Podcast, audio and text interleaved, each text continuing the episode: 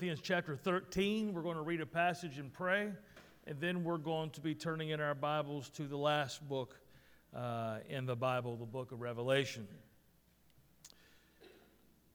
In the letter that I sent out, I told the story about listening to the Dale Earnhardt Jr. podcast. I mean, that's a spiritual podcast right there, if you like making left turns in succession for a long period of time.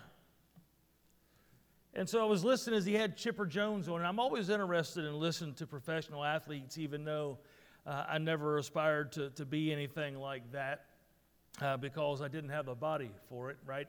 Unless sumo wrestling becomes popular in the United States, I probably will likely not become a professional athlete. But I got the build for that, just in case. But as I was listening to Chipper Jones, he was talking about his life and how he went through, he was a good athlete in several different sports. But his dad had coached him in baseball through most of his life. He found that himself that when you get to the major leagues, you're always having to perform. You see, a good athlete in a small area or a small town, you can be a standout and really not be all that good. You just happen to be better than everybody else. He said, but when you get to major leagues, everybody's good. You're not playing against normal people. You're playing against everybody who excelled at that sport in their neighborhoods and in their high schools and in their college. And so when you get to the major leagues, the pressure to perform is great. But he said every now and then, Chipper Jones always had what they refer to as a good bat. He always was a good hitter and also a good infielder. And he said there would be a time occasionally when he would just get in a hitting slump. You ever been there? I've always had a hitting slump is the way I looked at it. My softball team chose to play one player down rather than to let me on the field. That's how bad I was. And y'all laughing, you're here. I see. Chris was the coach. I believe Dwayne was in his ear telling, don't let him on the field. Don't let him play. He'd be better off praying in the dugout. That's how bad I was. So when Chipper was talking about a hitting slump, I'm like, hey. He's speaking my language. I just keep telling people I'm in a hitting slump. They don't know that it's a forever slump. But he said that when he got in that hitting slump, he said he would have to go back to the fundamentals. He said the first thing he'd do was call his dad. And he would bring his dad to wherever he was. He said, if we were playing on the road, it doesn't matter what city we were in, I would fly my dad to where I was, and we would get in the batting cage, and I would go back to hitting the ball off of a tee. T-ball. Chipper Jones played T-ball as a major leaguer. You know why? Because that's how you teach the fundamentals. And sometimes, folks, we have to get back to the fundamentals in our walk with Christ. So I pray today that God will speak to your heart. I pray today that you'll be encouraged as we look in the Scriptures. And would you stand to your feet for the reading of God's Word? We're going to read from 2 Corinthians chapter 13. We're going to read verse 5. And then we're going to go to the Lord in prayer and ask Him to be with us and for our hearts to be open. Also, by the way, so I'm used to having Sal and Mary both singing on this side the same harmony part, and I thank young Mary, as we call her, for filling in for their part. So not only did Sal wake up deathly ill this morning, also Mary woke up to water coming out of the drain instead of going down the drain. So she's got quite the mess, so be praying for her. It's difficult, It would have been difficult enough if her and Dave were together, but when you have to face those things by yourself, it can certainly be challenging. And she's like, it must be meant for me not to be here this morning. And so my heart is also with her as well. So let's go to the Lord in prayer. Well, actually, let's read the text first. I got off my game here, right? 2 Corinthians chapter 13, verse 5 says this: examine yourselves to see whether you are in the faith. Test yourselves. Or do you not realize this about yourselves, that Jesus Christ is in you, unless indeed you fail to meet the test. Let's pray. Father, as we come to you this morning, Lord, our hearts are, Lord, somewhat burdened down. And Lord, we need your strength today. Lord, I need you today in a mighty way. Lord, we know that your word is perfect. It is complete. And Father, we all know today, Lord, that if we will allow it, your word will speak to our hearts. That your word has transformational power. And so we just pray today, Lord, as we expound from your word, that it won't be about me, the preacher, but it'll be all about you. But Father, I pray today that you help us, Lord, to be honest with ourselves, to be honest with who we are on the inside when we look in the mirror and it's just us. Lord, I pray that you help us, Lord, to be, Lord, to allow ourselves to be vulnerable today by opening up our heart. Because, Lord, it's a scary thing sometimes when we're honest with ourselves. But, Lord, we know today that we need to. So, Father, we pray for your strength, for your wisdom, and for your word to be within us. And we pray this in the name of your beautiful Son, Jesus. Amen. Y'all can be seated.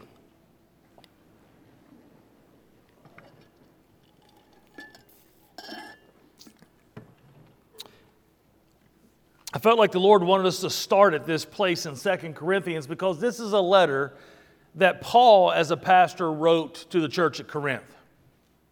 Now, there were things going on in Corinth, and by the way, the city of Corinth was a morally just corrupt place. Corinth is a little city that's located on in isthmus, right? It's a little jut out where it has a sea on both sides, and if I remember correctly, it's a little over 2 miles from one side of the seashore to the other side of the seashore. And so boats would come in on this side of the sea, and they would take goods off the ship and just take it that 2 miles across and put it on another ship going to somewhere else to the west. And this little seaport town, if you will, was full of sailors. And if you've ever heard somebody describe the ability of someone else to cuss, you know what they would cuss like, right? A sailor.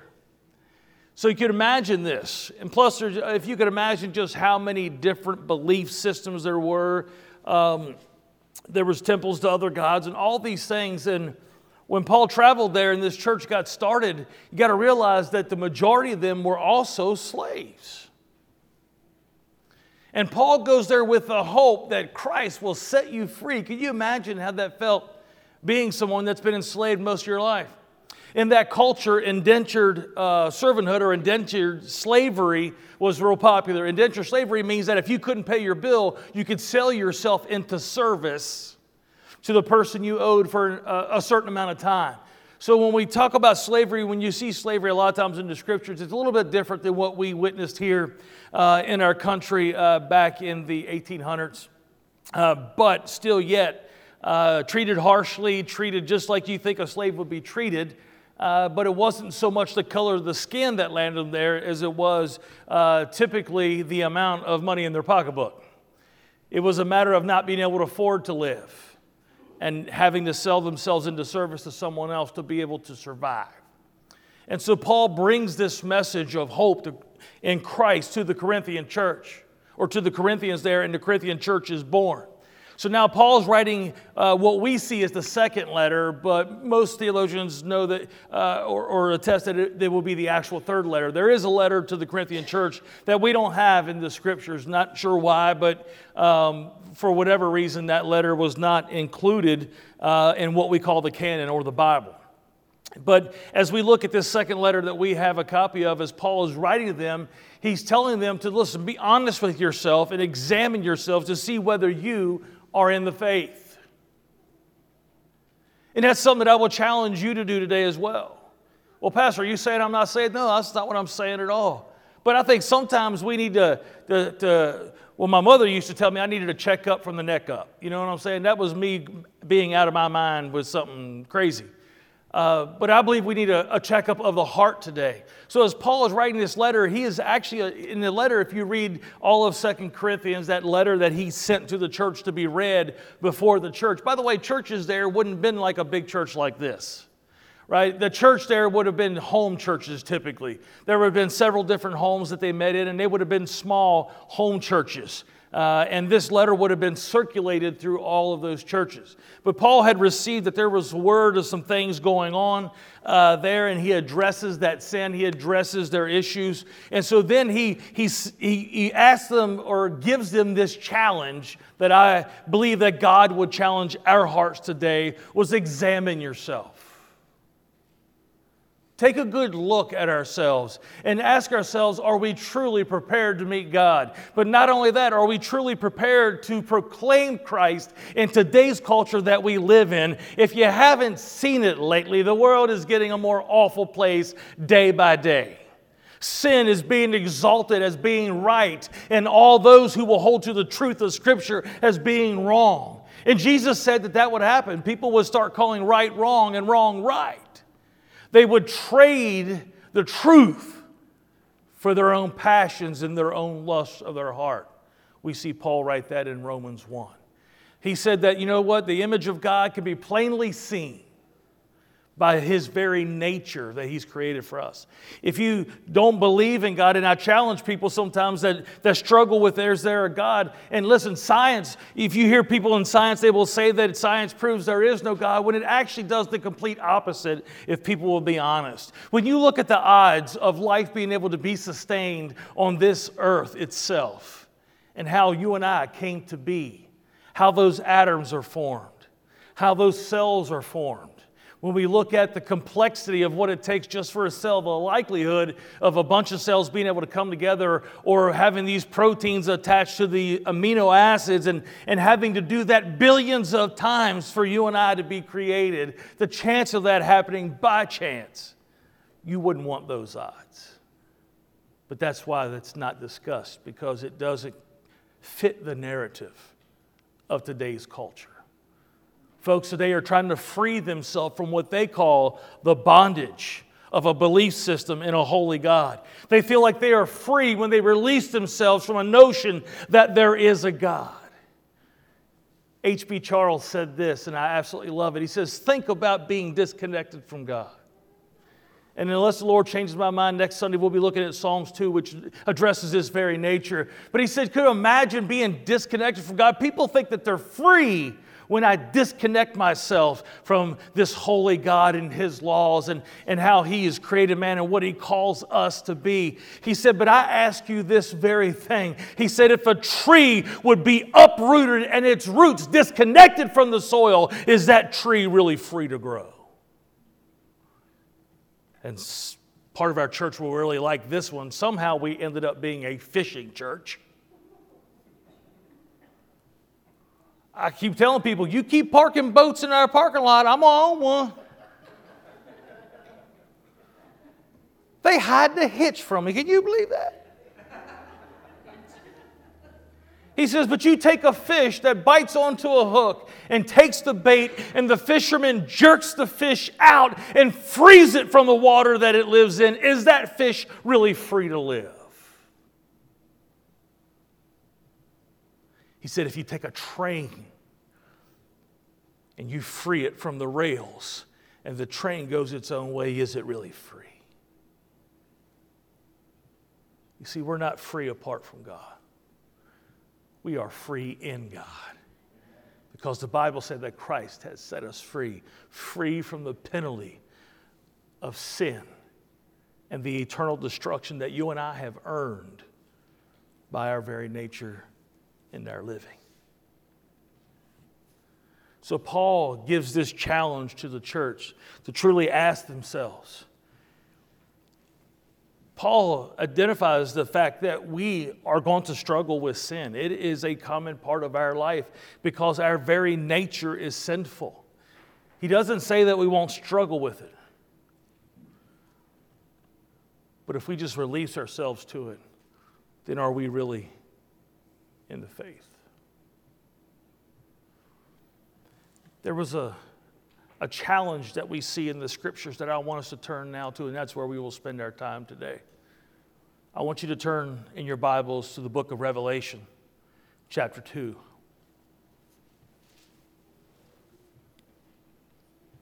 And we're going to see a challenge that Jesus gave to one specific church.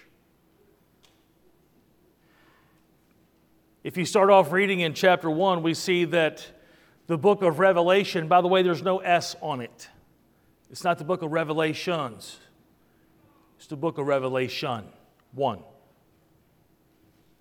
One, complete revealing, or at least as much as God is willing to reveal to us of Christ, the purpose of life, and the end of time. That's what we see in this book. If you start off reading in chapter 1, you'll find out that, and then go into chapter 2, that Jesus is walking among the churches. The seven lampstands refer to the seven churches, and the seven stars to the angels of each church. Now, I don't know if that means that God's assigned an angel to every church. I don't know. There's, again, sometimes when Scripture is not quite very clear, we try to clarify it with other passages, and sometimes you'll find that God just gives us a small glimpse of something and doesn't really reveal anything else about that. So we don't know. We know that angels are created beings. They are messengers of God. And in this particular case, seven lampstands are the seven churches in Asia Minor: Ephesus, Smyrna, Pergamum, Thyatira, Sardis, Philadelphia, and Laodicea. And in chapter 2, he addresses the first one, Ephesus. In Revelation chapter 2, starting at verse 1, I'd like you to kind of read along, if you would, just to follow along so you can kind of make sure you understand what's happening here. And it says this: "To the angel of the church in Ephesus write, the words of him who holds the seven stars in his right hand, who walks among the seven golden lampstands. I know your works, your toil, and your patient endurance, and how you cannot bear with those who are evil, but have tested those who call themselves apostles and are not, and found them to be false. I know that you are enduring patiently and bearing up for my name's sake, and you have not grown weary. But I have this against you, that you have abandoned the love that you had at first. Remember, therefore, from where you have fallen, repent and do the works that you did at first. If not, I will come to you and remove your lampstand from its place unless you repent. Yet this you have, you hate the works of the Nicolaitans, which I also hate. He who has an ear, let him hear what the Spirit says to the churches. And to the one who conquers, I will grant to eat of the tree of life, which is in the paradise of God." I love that, eat of the tree of life. Remember, that was a tree that Adam and Eve were able to eat from freely. In the garden, there was just one tree, the knowledge of good and evil. They were not allowed to eat. They were allowed to eat every other tree there. And they were able to eat freely from the tree of life. But after they sinned and did that which God told them not to, he drove them out of the garden. The Bible says, lest they eat from the tree of life and live forever. One day, when this life is over, we'll be able to eat from that tree once again. All of those who know Christ and have submitted to him. Now, last week, Brother Kevin, he talked about delivering news. Sometimes you deliver news in a pattern, and we see this pattern in the scriptures time and time again. You will see where God says something good, he begins with it, he ends with it, but he puts something bad in the middle. It's like having two pieces of potato bread with liverwurst in the middle. You know what I'm saying? That's what everybody does, liverwurst. I don't like liver in any form or fashion. My grandfather used to eat it. He said, "Boy, you got to eat it. It's good."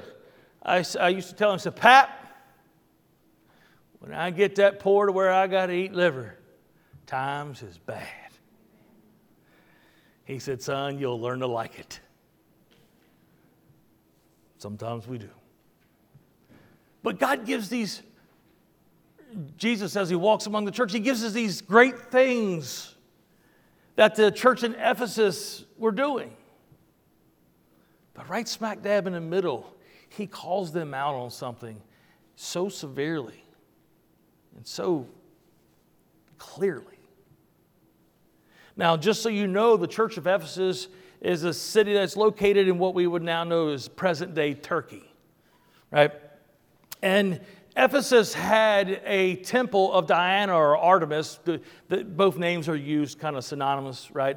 It'd be like calling me Huff versus Tom, same person, right? Just two different names. But the temple of Diana was there, Artemis, and it was known as one of the seven wonders of the world. Had all these huge pillars all the way around it. And there was this big temple that's located inside of it. And in there, they would worship in ways that would just be detestable to us. Their worship to the temple of Diana, the goddess of fertility and all this other stuff. And they would worship in ways that included just deviant type of sexual behavior. Craziness. And they would do that inside as part of their worship. The temple was so big and so well known and so, heavily attended that even the bank of that area was located in the temple. People would come and store their money there, feeling that it would have the protection of the gods while it was there.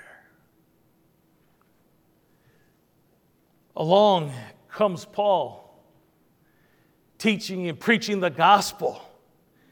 And people in Ephesus started to hear about this hope that is in Jesus that doesn't require them to do detestable things, doesn't require of them the type of things that was being required of these gods. And by the way, if you ever look up Roman gods and all of their worship of the gods, they were always wondering if they were being accepted by the gods. There was never really any hope. They would hope that the gods would accept their worship or accept their sacrifice without really ever being sure. And then any kind of big thing that happened, such as, earthquakes, which happened there from time to time, all these things, they believed that the gods were mad at them and they would just sacrifice that much more. Never really having hope or never really being sure of anything. And then here comes Paul saying, listen, God loves you so much that he sent his son, Jesus Christ, that you've heard of. Think about the fame of Christ that had went through the lands. How did they know? Why did they know about this Christ? Well, remember the persecution of the Christians right after Christ had ascended. We see the early church so heavily persecuted that this name of the Christians and being in the way that they called it, listen, it was being spread from every corner of the world, at least as they saw. Remember, Rome had conquered much of the known world at the time, and they had made these roads to be able to do trade and to get rich. But listen, God had a purpose for that. Even the wrong that they had done, God used for good, because he used it to be able to have folks like Paul travel all over the known world, spreading the gospel of Jesus Christ and telling them you're praying to gods that you don't know and don't care about you personally, and you never really know if you're accepted. I can tell you today that the God, the one holy living God, Yahweh himself, loves you so much that he sent Christ, his son, to die for you. And then on the third day, he arose. And his fame is spread across the land. I'm telling you, you can know him and you can be sure today, sure that Almighty God himself loves you and wants a relationship with you. You can be sure. Can you imagine? You can imagine the relief that they had to know that there is a God who is alive and that does not look down on them with disdain, but actually loved them so much he gave his son for them. Listen, the gospel message took hold and a fire broke out in Ephesus. Not a literal fire, but a fire within the soul where people were spreading the gospel to their families and friends, and people by the droves were coming and believing in Christ for their eternal life.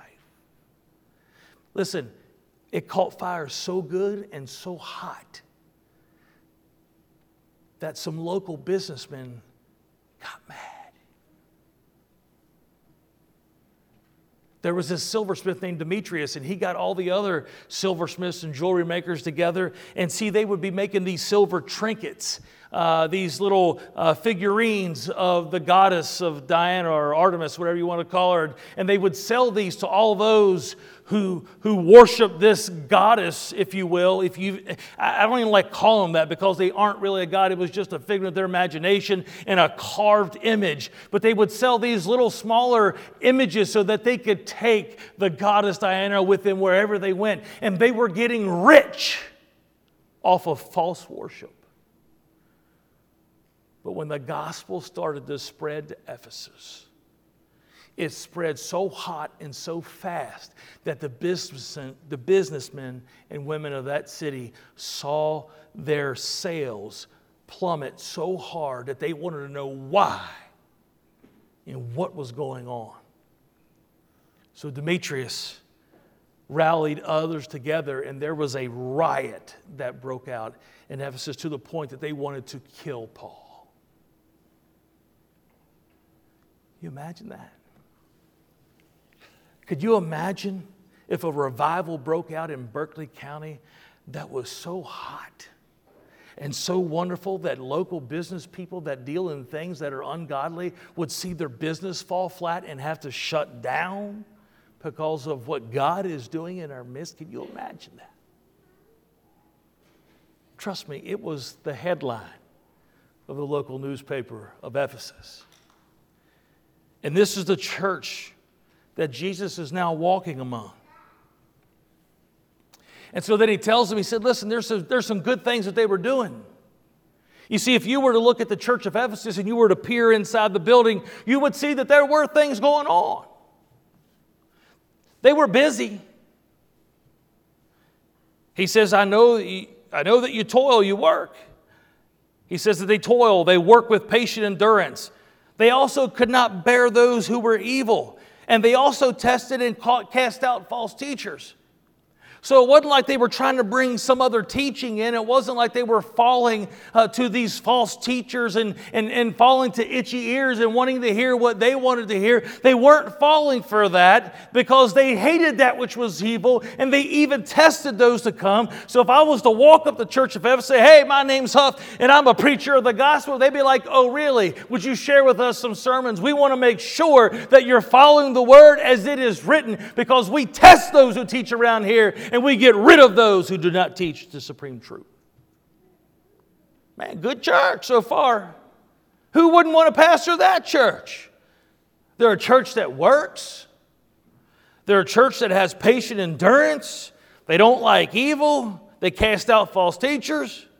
They even bore difficulty for the Lord's name's sake. In other words, they were chastised in some ways probably by the other locals there that didn't know Christ, right? So there was some persecution going on, and they bared that for the Lord's sake. He even said that they have not grown weary. And then down in verse 6, you'll see that they hated the work of the Nicolaitans. Now there's some Bible teachers like to wonder who the Nicolaitans are. We don't know exactly, but most feel that it was some kind of false teacher, most likely by the name of Nicholas, that has started to spread some false teaching in the church and had created kind of his own cult, if you will, and following to the point that they bore his name. He said, you hate the Nicolaitans, I also hate them. So this is a church that was busy. This is a church that hated evil, spoke out against evil, didn't grow weary, and hated all religions who were false. Sounds like a good church. Not a pastor here. And by the way, let's face it, you and I all would probably have to hang our head on some of these. Right? When I look and see all the good things that the church of Ephesus were doing, I see some of those which I struggle with. Patience. Who's got time for that? By the way, don't ever pray for it. Don't pray for patience, because God will show you some, and it won't be fun. But I'm sure there's some things that maybe you couldn't check off your list, and there's definitely some things that I can't check off my list. So then how is it that Jesus has something against them? If they're good at all these things, if they don't grow weary, they hate evil, they hate false teaching, they call people out on them, they don't like the Nicolaitans. I mean, this church looks like a church that looks in great shape. But he says this, but I've got something against you. And let me tell you something today, when Jesus has got something against you, you have a problem, my friends. If Jesus calls you out, and if he's calling you out today, and he said that I've got something against you, you better take heed and listen to what he's saying, because Jesus don't play. Jesus is not this weak-hearted, mealy-mouthed little God that I'm just going to die if I don't have you. That's not how it is. He said, listen, I love enough to give my life for you, but if you reject me, you will drink, what Revelation says, the cup of wrath, full strength. We preach about the love of Christ, but we forget about the wrath that is to come. And when Jesus has something against you, my friends, you have got a serious problem. And notice it says that they have abandoned the love they had at first.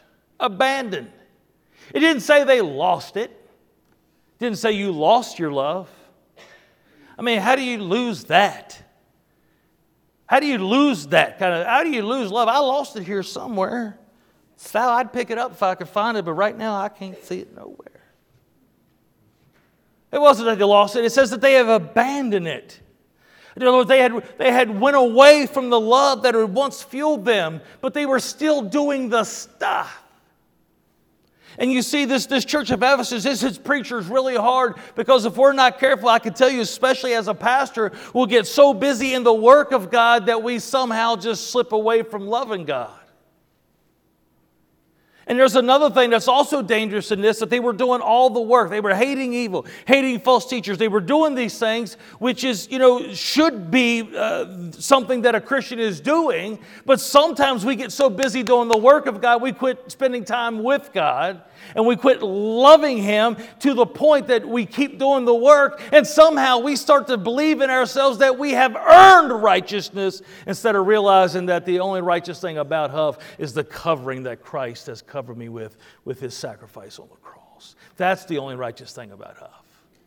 And by the way, it's the only righteous thing about you. You see, sometimes we can get so caught up in doing the work that we forget to love. We forget to spend that time together. This is one of those times where being the bride of Christ, as God has used marriage as this picture of His relationship with us, this is one of those times where the similarities are almost scary. You see, I can remember when I came to Christ. Do you remember when you surrendered to Him? Do you remember when you realized that you were lost and undone without Him? I remember just being an absolute mess. I had driven my life into just down into a hole, and I just didn't feel like I didn't feel like living, and I certainly didn't feel worthy, and I just absolutely hated myself. I hated what I saw in the mirror. And I'll never forget that Friday night at that revival at Daisy's Chapel Church that's still there bearing the name today. I remember sitting in the back row, and I wouldn't have went that night had they not asked me to be there to play music. I'm just going to be honest with you.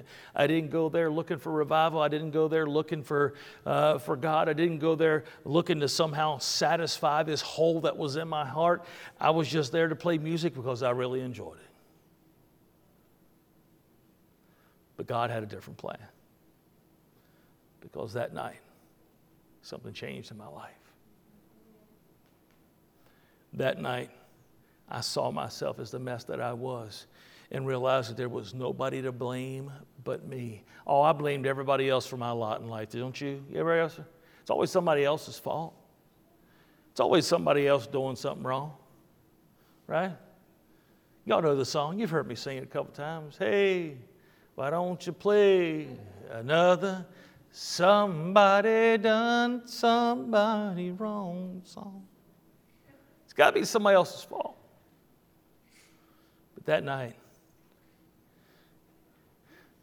the realization, hit me full bore where I realized that it was me. It was me and the choices that I made that put myself where I was at. And suddenly the call from Christ to surrender my life, to take all that I was and all that I had created and all the mess that I had done and how I had torn my life down, all the things associated with that. That night, I was given that invitation to lay that down and to pick up Christ. He says for us to cast all of our cares upon Him. He said, "Take my yoke, for it is easy and my burden is light." You see, I had the world on my shoulders, and it had weighed me down to the point that I feel like my feet were just sinking in the dirt that I was standing on. The weight of the world was upon me, and I had no satisfaction. I had no joy. I had nothing that felt like it was worth holding on to. Matter of fact, if it wasn't my fear of hell,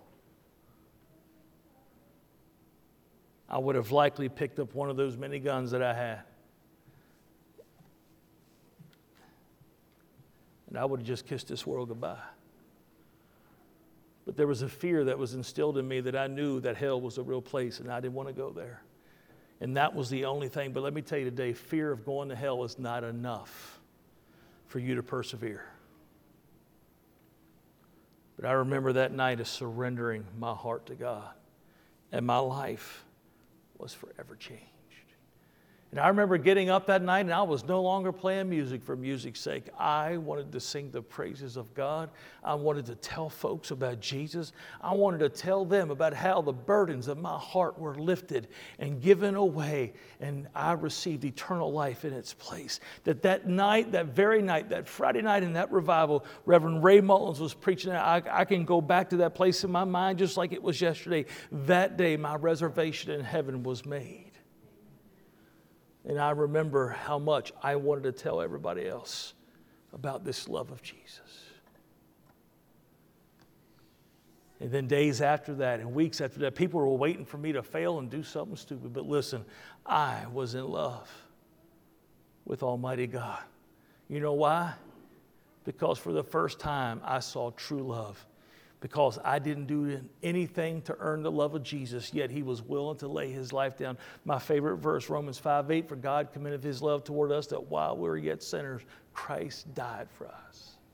That means He died for me, the sinful man, and all that I had done. That was the huff He died for, not the one who would become a pastor, not the one who would preach the gospel.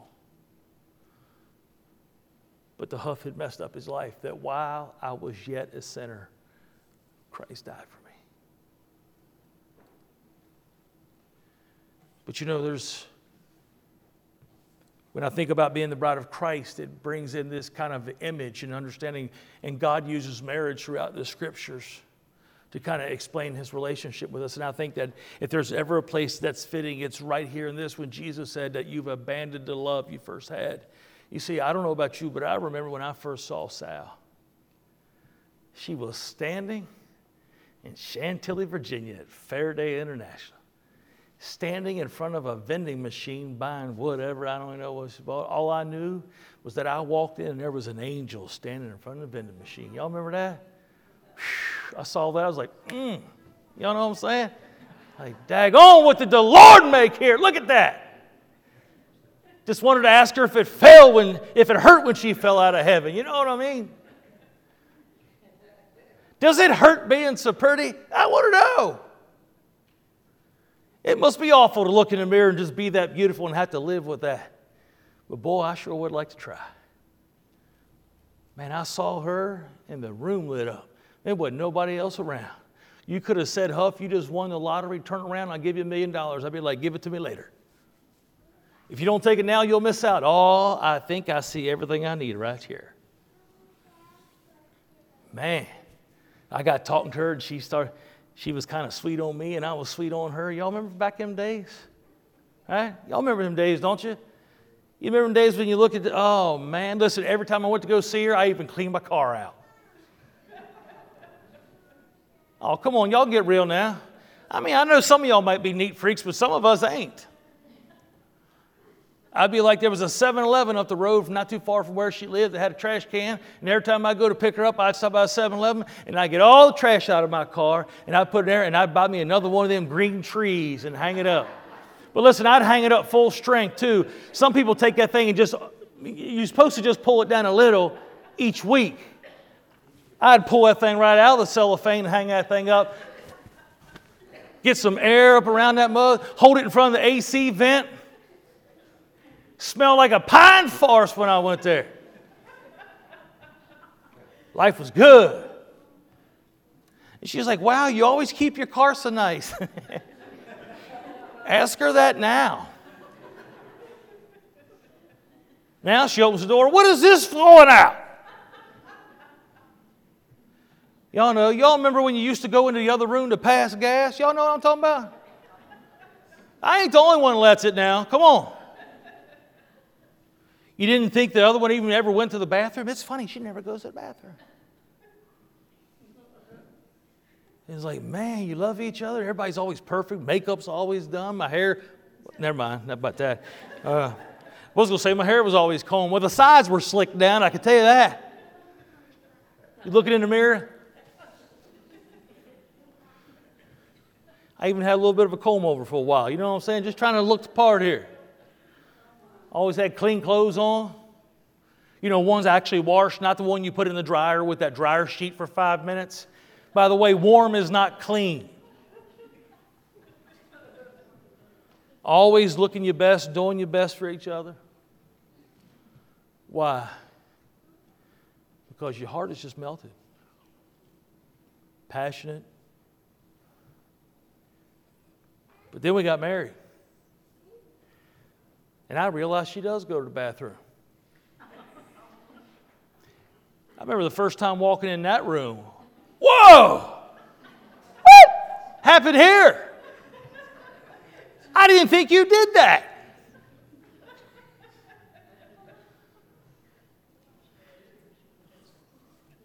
Man, the reality of life set in.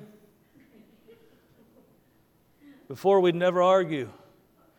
No, I'm sorry. No, I'm sorry. No, I'm sorry. I said sorry first. I'm sorry. Y'all remember that? You hang up. No, you hang up. Now you get mad at each other and slam the phone down. Well, life changed when you started living everyday life. You start raising children. The craziness of life ensues. And that once hot, passionate, burning love and desire for each other and always wanting the best for each other. Y'all remember back when you used to sacrifice because you wanted to, because it made you feel good inside to know that you did something? And then you start living, and it's no longer sacrificing. Matter of fact, I ain't sacrificing. I'm trying to get mine, if you know what I'm saying. I want my time. I want my money. I want things my way. Sal wanted to buy stuff to make the house look good. I'm like, shoot, it's just a place to sleep. I want some musical equipment. Have you seen? I got another guitar I want. When Sal met me, I gave up one addiction and had another one, right? It was called bluegrass and instruments. I do have a sickness. You walk in my office, you'll see that I'm still sick. I can't help myself.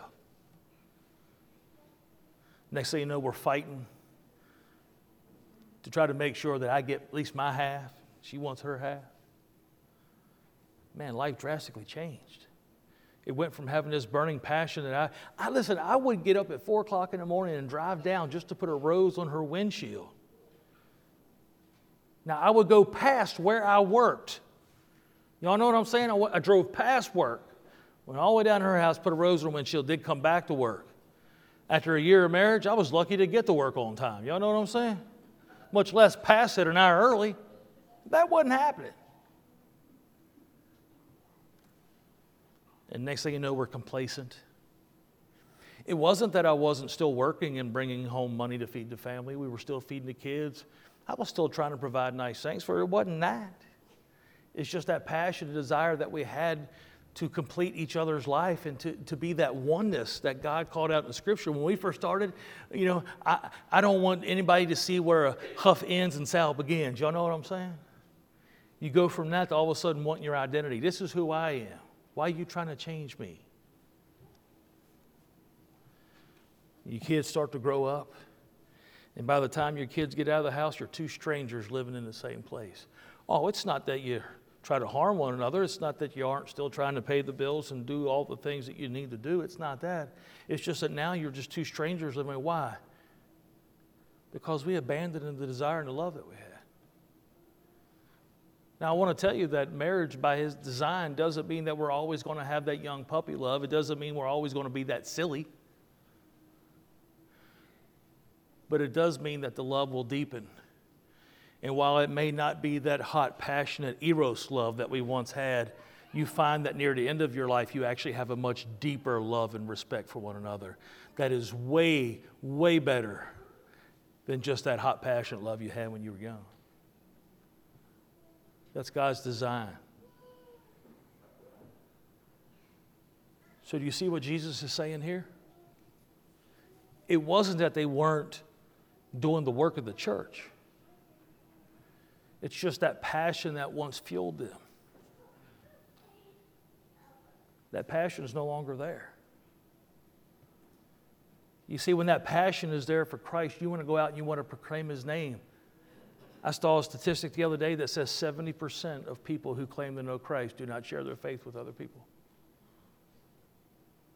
How is that 70% of those people who have been rescued from the flames of hell by a Savior who loved you so much that he would allow himself to be nailed to the cross in torture and be sacrificed for us? How is it that 7 out of 10 could take that kind of love so nonchalantly that they wouldn't dare share the goodness of Christ with anyone else? Yet, if we got something on sale and got a good deal, we'd be telling everybody that. Get a good deal on a car, you want to tell everybody that kind of stuff. Something good happened at work, you get a promotion or you get this or get that, you want to tell everybody. But yet, the one who rescued from hell's flames, you don't want to tell people about Christ. See, Jesus is saying here, you can do all the things, but that's not love. He looked at this church of Ephesus that once burned hot with passion, was now just existing. There was an old bluegrass song. It says, I no longer love, but I just exist. What's happened to our love life with Jesus Christ. Now, at this point, I'm not talking about you. I'll talk about me for a minute. You see, I find that when my passion for Christ is burning hot, then I see you differently. You see, when my passion for Christ is burning hot, I realize that not only did he die and give his life for me, but he also did it for you. And because he loves you, I love you. And it's amazing. Peter said that grace covers a multitude of sin. I find that I'm less aggravated with people, and I'm willing to go the distance with folks when the passion of Christ is burning hot within me. But when I've not spent time together with him, you see, that's how you keep the love, right? You've heard the story of Dave and Mary many times, but they always said, never stop dating. Never stop dating. Always spend that time, nurture that relationship. And I find that when I don't have quiet time, when I don't take that time each day with Christ and spend that quiet time with him, and listen, I have found that I better do it first. Because when I don't, somehow the day takes a hold and I never have time for it. Just like exercise, my doctor said, Huff, you need to take time, work on your health. And listen, you need to get a hold of this thing or you're really going to be sorry and you're really going to do some serious, unrepairable damage. And I'm like, he said, but let me let you in on something. It's got to be a priority and you got to put it in the beginning of your day, because you try to put it later on in the day, you're not going to have time and you're not going to feel like it. And with this kind of disease, you already get up feeling like you don't want to do it. So later on, by the time you move around and things start to set in, your pain's going to increase as the day. So by the evening time, you're going to be in too much pain to do it. So listen, if you don't get it in early.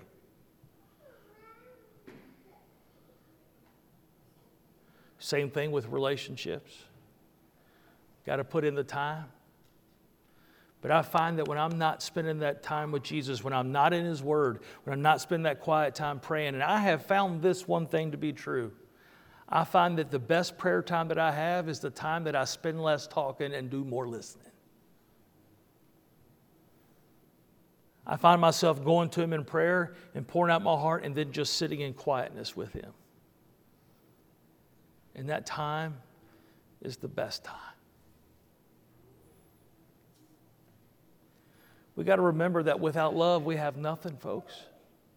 You see, you can go do all these things for Christ. You can feed homeless. You can clothe them. You can do all these things, but without the love in Christ, then you really have nothing. Because I find that even when I go to do the work of the church, if my heart's not right, if I haven't spent that time with Christ, that even when I go to do those things, I do them even sometimes almost out of aggravation and anger that I got to do it. I'll still do it. I'll still visit you. I'll still do what I got to do. But the whole time I was like, I wish I didn't have to go here. I find myself aggravated and discontent. But when I spend that time with Christ and that passion is burning hot, then not only do I go and do the things of the church, but I love it. And it fills me in a way that I cannot explain. But listen, I can do the same act and do it once with my heart prepared in Christ, and then do it again without my heart prepared for Christ, and still yet do the same act, do the same visitation, do the same things that I needed to do. And there's two different outcomes in my heart. When I do it with my heart burning hot for Christ, I find pleasure in doing even the worst things. But when I don't spend that time with Christ, then I start to get aggravating and I start measuring myself against you. You know what's amazing about when I start to compare myself to you? I always win. Y'all know what I'm saying? I don't compare myself to somebody who I know who's living a good Christian. I always compare myself to somebody who's struggling, right? Well, God, you know I'm better than that person. I don't really compare myself to Kevin too much. Kevin got it going on. You don't go pick, when a tiger's trying to eat an antelope, right? He's hungry. He's like, man, I sure could eat something. Oh, there's a herd of antelope. He don't go for the biggest, strong one. That tiger goes for that weakling that's lagging behind. Oh, look at that one. That's easy. I always compare myself to somebody I know struggling. It's a lot better. I come out looking better. When I start making, wow, look at that. 5-3, Chris. What?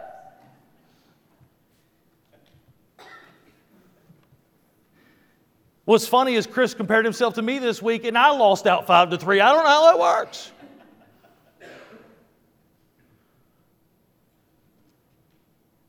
But listen, I'm not measured against you, and you're not measured against me. I'm measured against the holiness of God, and I lose every time.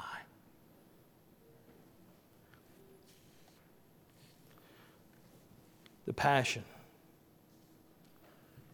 that we once had, the love that we once had that burned hot for Christ, where did it go? Because Christ didn't change.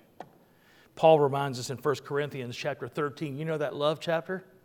I'm not going to read the whole thing, but verse 1 says, if I speak in tongues of men and of angels, but have not love, I'm a noisy gong or a clanging cymbal.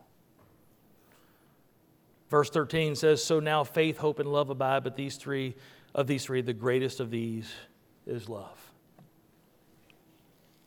A lawyer comes up to Jesus and he asks him a question found in Matthew chapter 22, starting at verse 35. It says, one of them, a lawyer, asked him a question to test him. It says, teacher, which is the greatest commandment in the law? And he said to him, you shall love the Lord God with all your heart, with all your soul, and with all your mind. This is the great and first commandment. And the second is like it. You shall love your neighbor as yourself. On these two commandments depend all the law and the prophets. So listen, you could take all the Mosaic laws and it boils down to these two. Those laws are either addressing my relationship with God, vertical, remember that? Or my relationship with fellow man, horizontal. All those laws will address those two things. And so Jesus said all the laws could be summed up to this. Love Lord God with all your heart, mind, and soul, and love your neighbor as yourself. You see, when it says, thou shalt not kill, right? That's your horizontal relationship. When it says, you shall have no other gods before me, that's a vertical relationship. Even the Ten Commandments deals vertical, horizontal. And I find this to be true. I cannot honor and love God and bring glory to Him while treating the work of His hands dishonorably. You and I are made in His image. I cannot bring glory to God and hold Him high in His banner and bring Him glory while treating you like trash.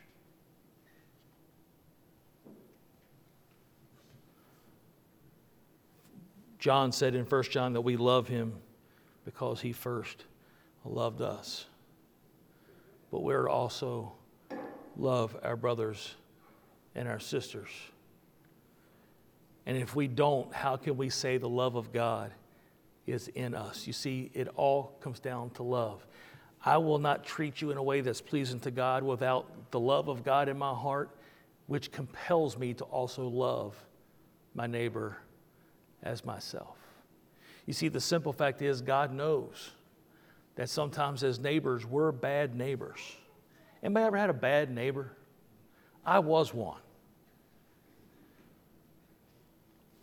You see, years ago, we used to travel in this bus. We had a GM coach that we had turned into what we call a redneck tour bus, right? You take all the seats out of a bus and you put some beds in it and some couches and a generator, and now you've got a makeshift redneck tour bus. And we used to park it at my house when I lived over in Jefferson County. And I could remember we'd come in sometimes 2 or 3 o'clock in the morning on a Monday morning. We played somewhere late Sunday night, hours and hours away, and we'd drive, and we'd back that bus in 2 o'clock in the morning. And it just so happened the exhaust was facing my neighbor's house. And we'd have to back that thing in and sometimes not get her quite right, and we'd have to pull forward back. Some of us aren't as good as drivers as you all are, right? We'd have to do a 80-point turn and get in there, and I'd see the porch light come on in that house and lights go on, and my neighbors hated me. Well, that was one reason. For the other reasons I cannot divulge here at this moment in time.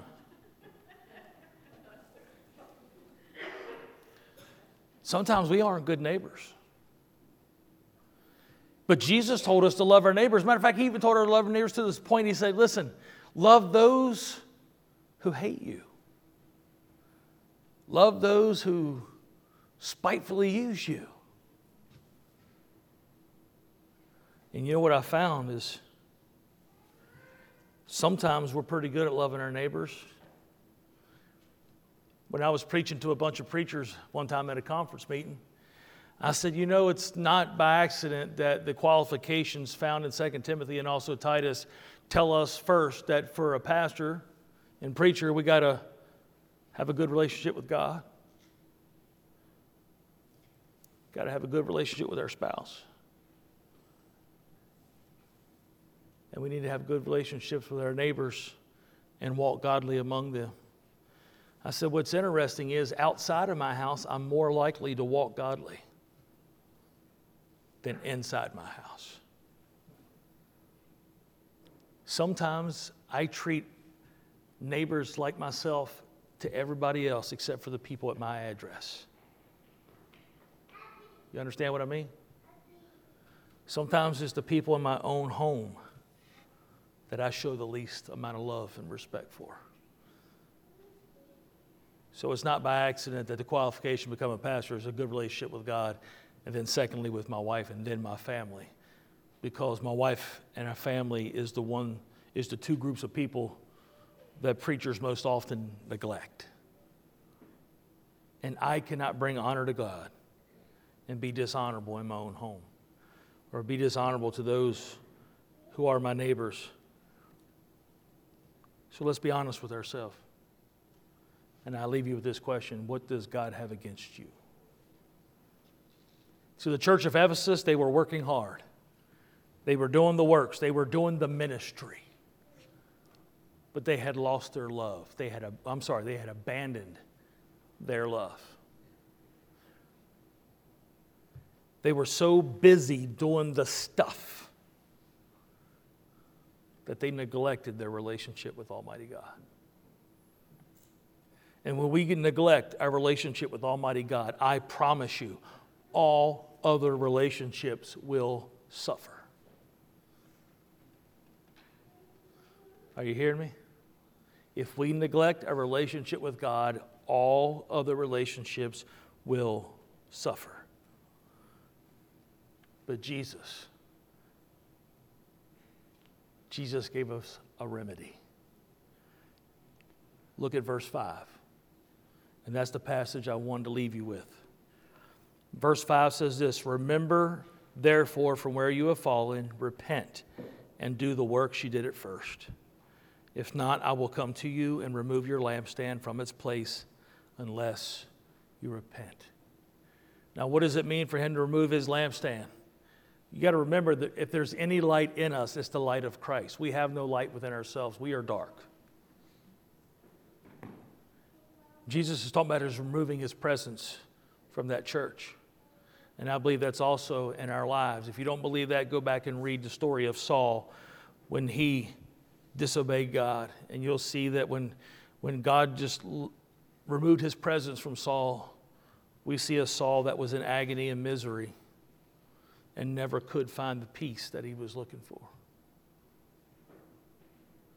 He said, it's a three-step process. He said, first off, remember.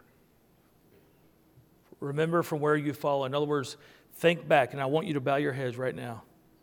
I don't want you paying attention to anybody else. Yes, there's some kids around. It's no big deal. I don't want you to listen to anyone else other than the Holy Spirit speaking to you right now. And I want you to, first off, remember.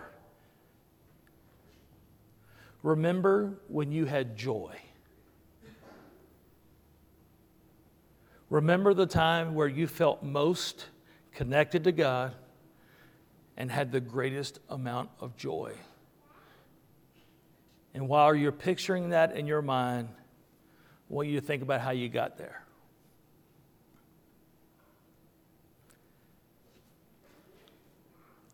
How much were you reading your Bible? How much were you spending time in prayer? How much were you sharing the gospel message with Christ?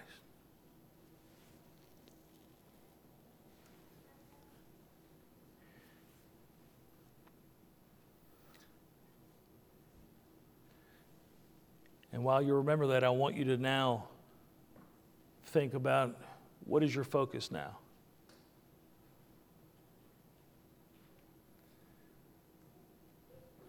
Does God get the best of your time, or does he get the leftovers? Are you trying to walk with life set on your course, and you just want God to make you feel better about where you're going to go when you die? Or do you really want to have that joy back in your heart that you once had? He said, remember. There's a saying that says that if we don't remember history, we're doomed to repeat it.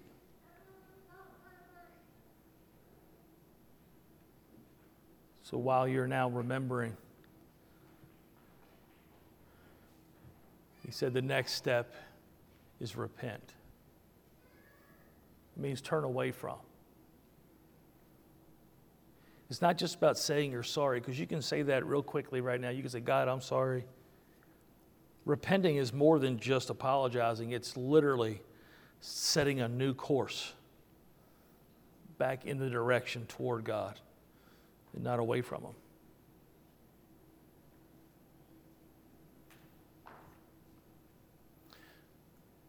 And the third step is to, he said, go back and do the first things that you did. What is that? Praying, reading the Bible, joining up with other believers, spending time in God's presence with other believers, with that shared promise that if we'd gather in his name, he'd be in the midst, and sharing the word with other people who need it.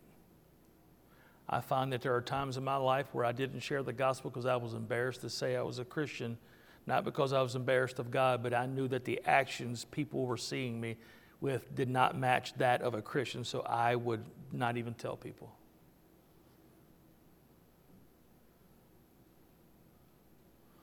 So while your heads are bowed, Brother Brian's going to play you something softly.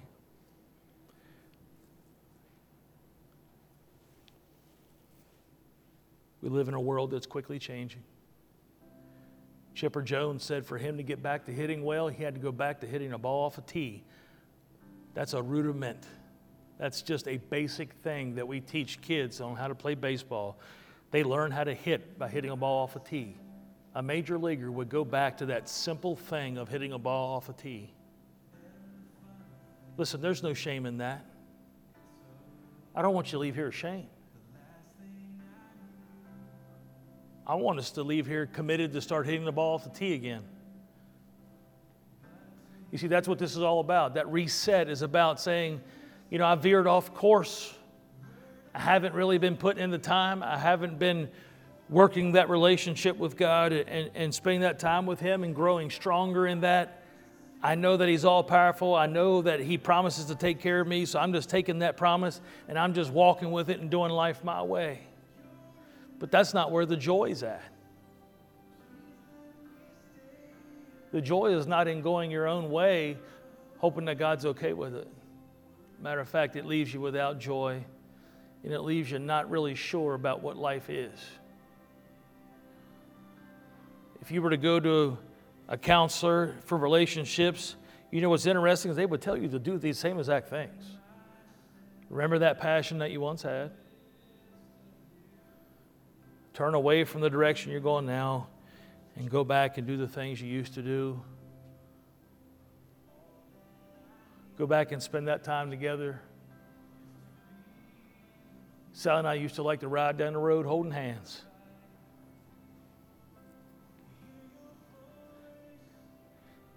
And this morning, about 4:30, when she woke me up, gasping for air, and I got her in the car. We were about to head to the hospital, and we took off. You know where my hand was? In hers, and her hand in mine. We're not the two young puppy love people we used to be. But God has given us healing in our relationship, and I find that I still love riding down the road with her hand in mine as much today, if not more, than I ever did. Thanking God that I still have her.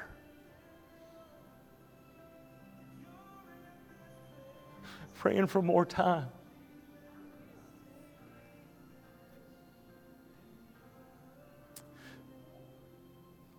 Praying that God will bless us for more years.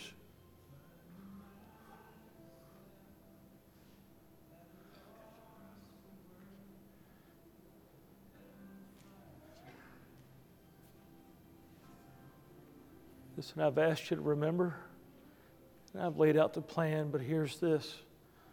Brian's going to play one more song, and this time I'm going to ask you this.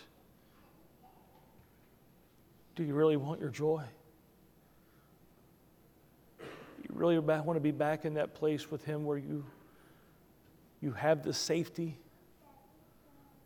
of knowing that that relationship is there? Maybe you're here today and you've never had a relationship with Him.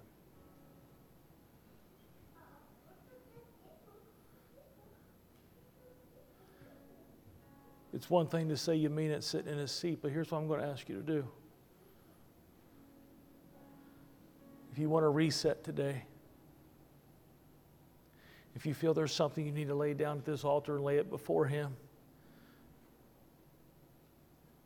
then get up and come do just that. If you feel the Holy Spirit speaking in your heart, will you move?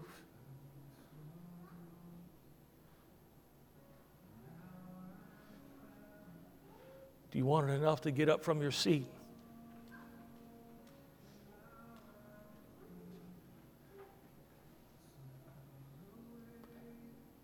As this one's come, would there be another? Just come lay it all. Leave it here. Don't take it home with you. As these come, would there be others? Just come lay it down. God loves you. He died for you while you were yet a sinner. He didn't die for the better version of you. He died for the worst version of you. He already knows. God already knows what you struggle with. God already knows your heart. And his arms are open wide right now saying, would you come to me? Would you come?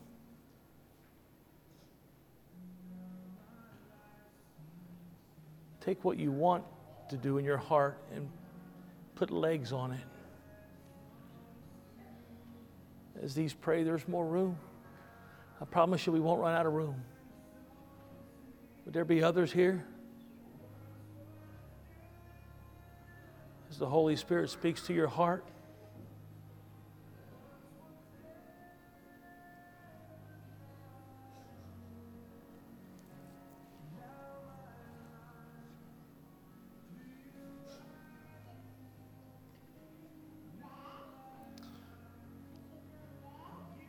I can promise you he's not going to reject you. He's not that kind of God. He's a loving God. He made a way of escape for us.